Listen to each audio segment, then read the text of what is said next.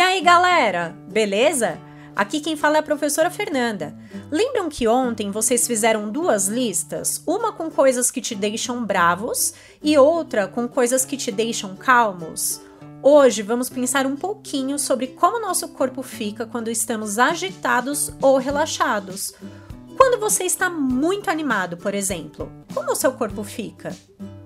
Seu coração bate mais forte? Você fica suado?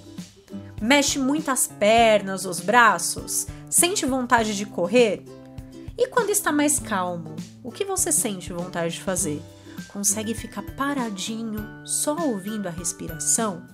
Muitas vezes, quando estamos bravos, tristes ou frustrados, o nosso corpo acaba ficando muito agitado e não conseguimos nos concentrar. É por isso que nesses momentos a gente chega até a gritar ou brigar sem motivo. Antes de a gente soltar essa agitação de forma que possa magoar alguém, a gente precisa parar, respirar, contar até 10 e se acalmar. No desafio de hoje, você e sua família vão escolher um espaço bem silencioso de onde moram e começar a montar o cantinho da calma.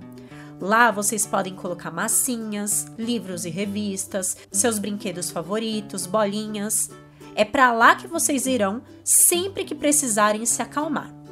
Além disso, também selecionamos algumas músicas para contarem pra gente como sentem o corpo de vocês enquanto ouvem e deixamos uma história bem gostosa de ouvir para relaxar. Um beijo e até amanhã!